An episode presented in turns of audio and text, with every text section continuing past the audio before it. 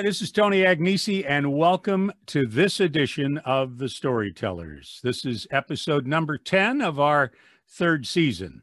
The Storytellers debuts live on Wednesday nights at 6 p.m. on Facebook and YouTube at the Fiat Ministry Networks, and then later that evening on my YouTube page at Tony Agnesi. Each week on the program, we feature an inspirational guest who'll not only discuss his personal faith journey and the ministries that they share as authors and speakers and bloggers and radio TV hosts. And uh, tonight uh, is no exception.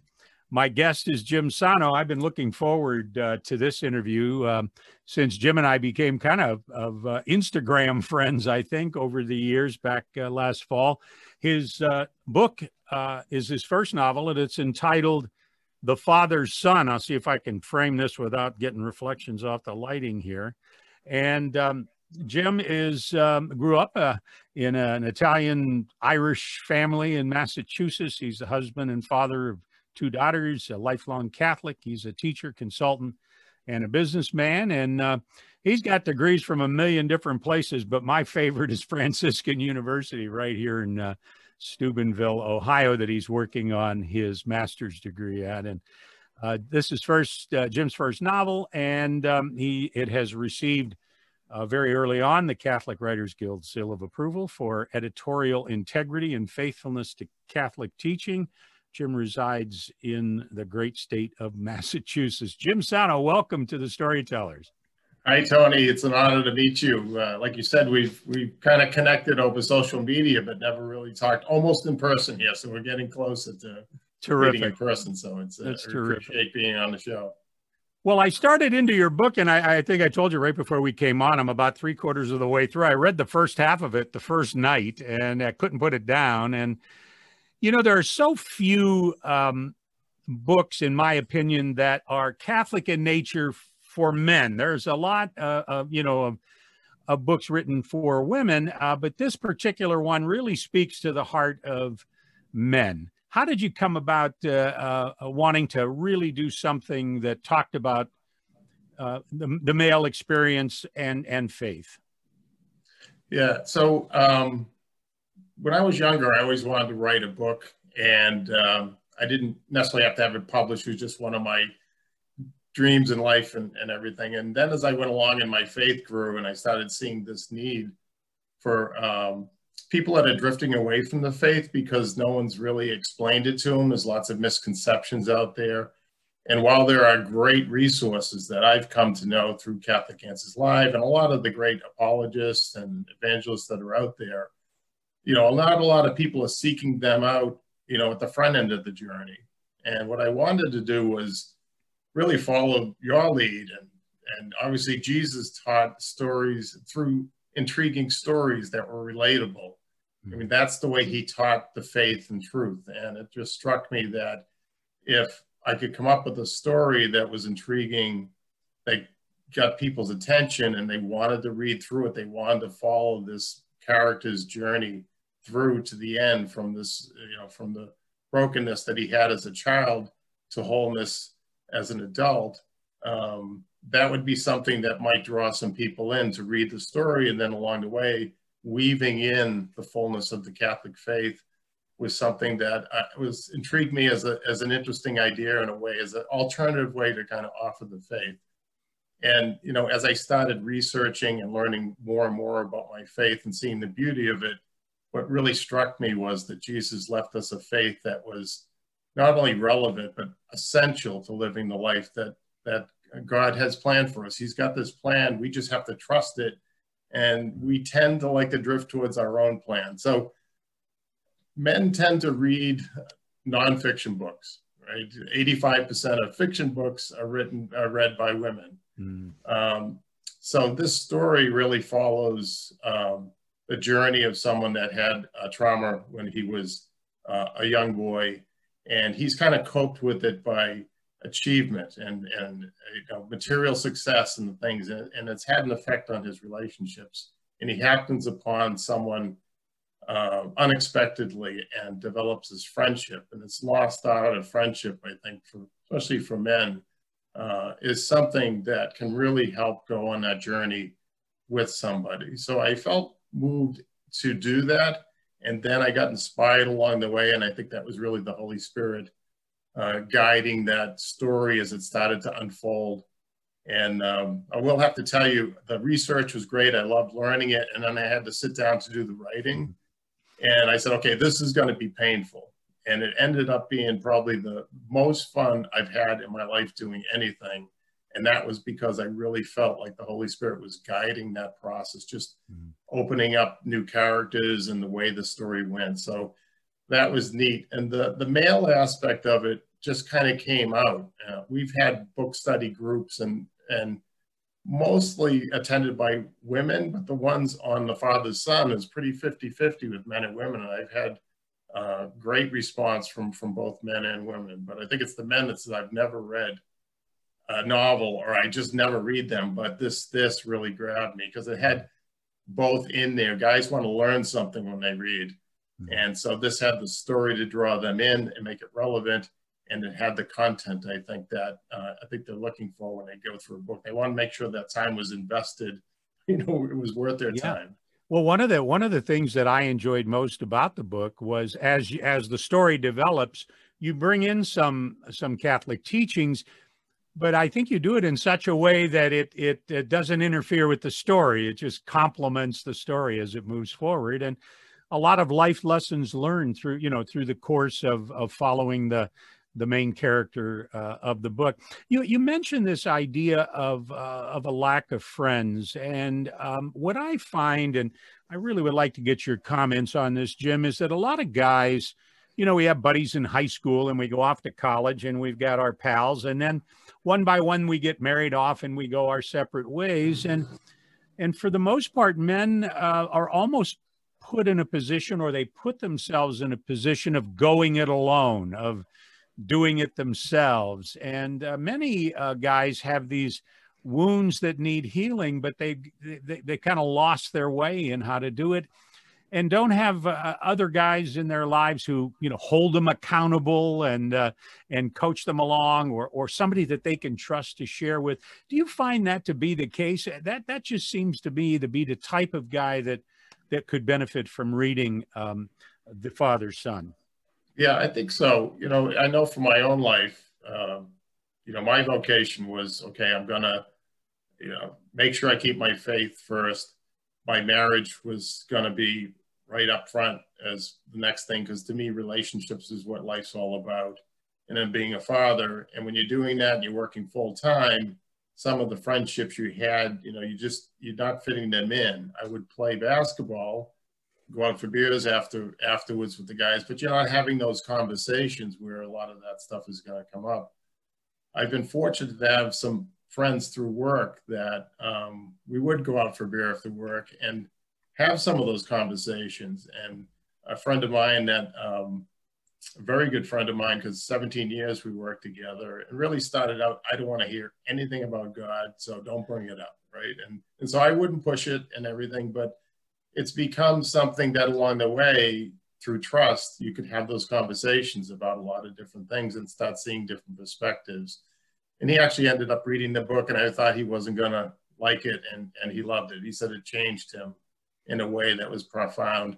And so i lost him as an employee because he retired early. Because i want to make something of my life that meaningful. So it was pretty neat to have a friend like that that was open to have those conversations and to have a book that gives them a place they can go and read things without someone coming at them sometimes and preaching to them or whatever. So the book does offer an opportunity if you want to hand somebody something where they, they may be kind of interested or they did know some of the things that are in there and it gives them kind of a non-threatening way to explore some of those things that are so important to life. And i think that's important because uh, most of the men i know don't want to be hit over to the head with uh, uh, with these things uh, but if we can if we can introduce some things you know I, I i want to talk a little bit about providence. You know god seems to put the right people on our path. We just have to open our eyes to it and uh, in this particular instance you know it it may take a while you know it uh, it doesn't happen overnight we just don't no. uh, say hello and all of a sudden somebody's sharing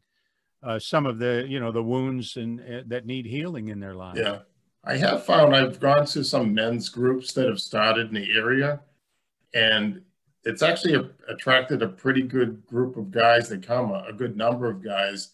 They'll listen to something like Bishop Barron's uh, Catholicism, something for, and then sit around and talk about it. And it's interesting how much conversation they, they it draws them in to have those conversations where generally said there's no other place they can go for it, right? There's no place they can even explore it. So they start hearing other guys saying, I didn't know you even thought about this stuff, or I never thought of it that way. You gave me a different thing to kind of consider in my life. So it's very powerful when you do have other men that open up and are open to sharing or open to even hearing something that's saying. So I'm encouraged by some of these men's groups that are, are springing up around the world. I, I did get to meet, and I think one of the best things about this whole process has been meeting people such as yourself lots of just wonderful people that are out there trying to share the faith. Uh, I met a guy named Robert Tunmeyer that runs the Catholic Men's Leadership Alliance, and he's trying to pull together worldwide all the different groups, and he offers these summits and resources for men, and it's gaining very good traction. So I would have I wouldn't have known they even existed. So that gives guys a place to go to hear other men speak. And, and I think this story kind of is something that's an opportunity for both men and women, but it definitely has appealed to the men that have read it. I think so too. I think uh, you know small groups uh, of men uh, are very important. I I have a group of guys that I go to mass with every morning, and uh, we're called fools for Christ from Second Corinthians. And the best Jim, if you knew, be if you knew some of these guys, you know how true that uh, that statement is. Yeah. Uh, but it's an opportunity to get together and to uh, yeah, we talk football and we talk all the all the normal things, but also uh, an ability to to you know to share our faith. A couple of men's groups have used some of my books as a kind of um, conversation starters. You know, they'll they'll read one of the stories with scripture, and then I ask those questions and there was a Methodist men's group that asked uh, that I sat in with, and some of the discussions they had were so rich and so much so better than my stuff that, but it just it was something that got them going. I can see some of the, you know, some of the examples in your book as the book develops that really would be a great uh, a, a great conversation starter for for men's groups and so forth. So I think not only can you just get it and read it and get and get something out of it, but I think you know I could see you getting this in front of a lot of small groups of men who could you know read it and then share some of the examples of faith that you use uh, throughout the book. Right. Um, we had several uh, book discussion groups here in Massachusetts. I attended some of them, and what was so encouraging was how lively the conversations were and how they were attaching something to somebody's life rather than in a theoretical sense. And what I noticed was that you know my, my wife has run a number of Bible study groups that have turned people on. And once you see them, the light come on mm-hmm. And the thirst they have for learning the faith, it, it's amazing. So I was seeing some of that in this book discussion group. I've met, I've reached out to different uh, archdioceses around the country. Um, one 10 week program on, I was surprised that they were willing to spend that much time on it. A mm-hmm. 10 week program on a discussion group on the father's son that they're going through right now. And I'm going to attend the last one. So it's really encouraging to see, you know, both men and women enjoying the conversation that comes out of looking at this story as it unravels. Mm-hmm. Jim Sano's my guest. The book we're talking about is his novel, The Father's Son and it's a it's a fantastic story that I think I, think women enjoy reading it as well. But this this is a story that I think a lot of uh, men would would really enjoy.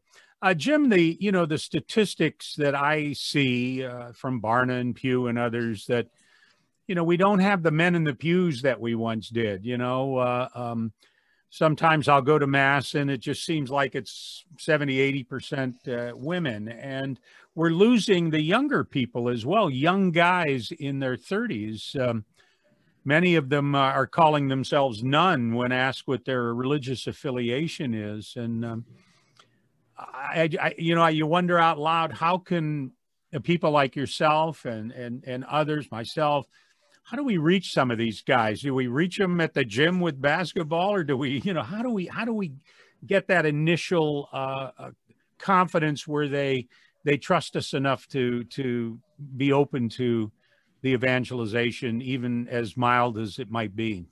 Yeah, it might be one of the biggest challenges going on today. Uh, certainly at work, um, there's plenty of people from early 20s on to, to uh, retirement age that are in the mix there that can see you your example just how you live what your character's like you know if you make it attractive to them you seem to be joyful and up most of the time. You treat people with a certain respect.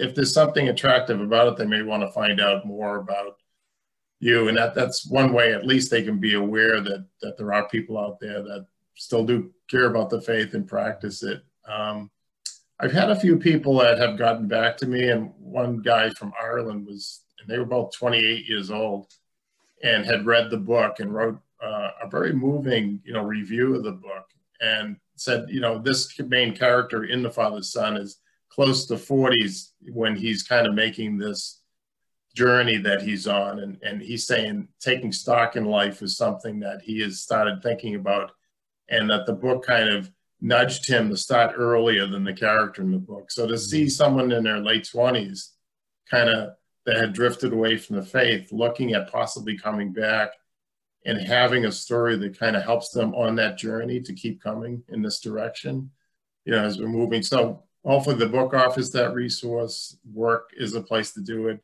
When I played basketball, you'd have people at all kinds of ages. So there's there's tiny opportunities here and there to be involved, I think, with them. But mm-hmm. hopefully, through our kids, we light candles to get out there too. So yeah, amen. You know that I want to. You know, gosh, you, you it looks like you're you're. Um, a joyful guy, uh, you know. I'd like to have some of that for myself. One of the one of the things that I I, I see tie together, Jim, and I'd love to get your opinion on this. Is um, you know we have 40 million kids uh, in the United States with no father or father figure in the household, and in the African American community, it's all it's close to 80%. And it's going to be over half of all kids growing up with a, without a father figure in just a couple of generations. And and the lack of somebody to model, you know, the the lack of of somebody that you can, you know, I want to be like dad. Uh, to me, is uh, probably at the root of a lot of the problems we're having in society today. What, what's your spin on that? Yeah, like I mentioned, the the Catholic Men's Leadership Alliance. That's their focus. Is if you get men to see what being real men is all about, and how much God and faith is is part of that, and really stepping up to our responsibilities in the family, then you kind of save the community, you save the nation, you save the world. I really see it all tied together. Is that ma- that male role within the family to be a mentor, to be that mm-hmm. leader? I think in there and to, to know how to treat you know your wife and your kids with that dignity that lets them know how god sees us is so important. So i agree that that missing aspect within so many young people's uh, lives is is is pretty sad. Um, as you know as you're reading the father's son that's one of the main parts in this is is you know his journey in terms of what his role is. What's a real man all about? And it looks very different than the, what, what the world tells us. Yeah. So giving that kind of witness and seeing how it impacts the person as they start to see that, I think was a critical aspect of something I tried to get across in, in this story. I talk to a lot of people who say, "Yeah, I want to write a book," and and uh, I I always say, "Well, that's great, you know, uh, get to it." And so, and and I, I, wish you would maybe share. I think a lot of people be interested. How did you get from? I know you did like five years of research. How did you get from point A to to a finished product that you're now out uh, promoting? Yeah. So, like I said, I always wanted to write something. Uh, I didn't know what I if I could write anything, but I, I wanted some kind of story, and this story kind of started to click. And it was at the same time that it was starting to um, do a lot more investigation into my faith. So I'd be listening to Catholic Answers live on the way home. I went to the St. John's Institute for the New Evangelization. They had a whole course on Catholicism a whole year with a group of people. I started reading more of some of the, the names that, you know, too long to list. And you start seeing this amazing, the pieces of the puzzle of this story that God has put together and the beauty of it. And you want to share it And um, so, like I said, like you said, it took five to seven years of, of really hard research. So I had piles of index cards on different topics, whether it was marriage or, or love or being a father, and, and uh, the different misconceptions about the Catholic Church. And I really dug in. I wanted to make sure that the theology was solid. I wanted to make sure that the psychology in there, because if you take the power of good psychology, where people often have these hurts in their lives and they resist moving forward. I don't know if you know this, the cognitive psychologist uh, David Burns, but he said, you know, if he had, um, he developed the, the cognitive therapy approach to things. And he said, if you had an easy button on a desk and you handed it to, to the, the patient and said, look, if you press that button, all of your worries and anxieties would go away.